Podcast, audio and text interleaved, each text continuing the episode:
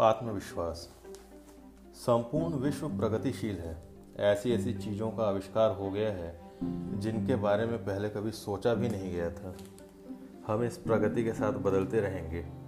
एक दिन आएगा जब हमारा बदलना खत्म हो जाएगा।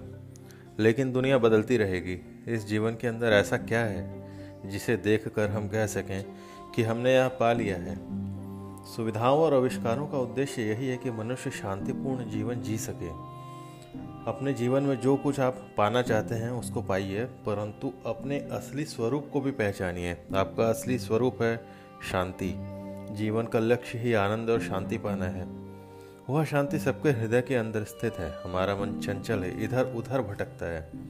परंतु हृदय की यह प्रकृति नहीं है। हृदय अंदर से प्रेरित करता है कि अपने जीवन को सफल बनाइए। अपने अंदर की शांति का अनुभव कीजिए।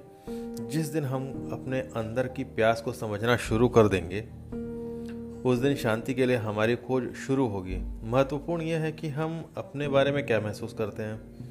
क्या आपसे उस रिश्ते के बारे में सोचा है, जो रिश्ता आपका अपने आप से है?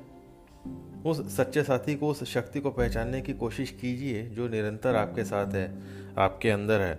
आपके पास वे तमाम शक्तियाँ हैं, जिनके सही इस्तेमाल से हम अपने उस लक्ष्य को पा सकते हैं, अपनी जिज्ञासा और खोज से उस स्थान को पा सकते हैं, जहाँ हम आनंद का अनुभव कर सकते हैं। सबसे बड़ी खोज है अपने अंदर स्थित वास्तविक रूप को पहचानना है यह जानना कि कोई है जो हर पल हमारे साथ रहता है, वह कभी नहीं बदलता।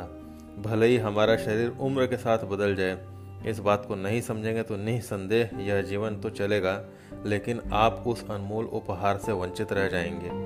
जो बनाने वाले ने आपको दिया है जिसकी ज़रूरत आपको सबसे ज़्यादा है।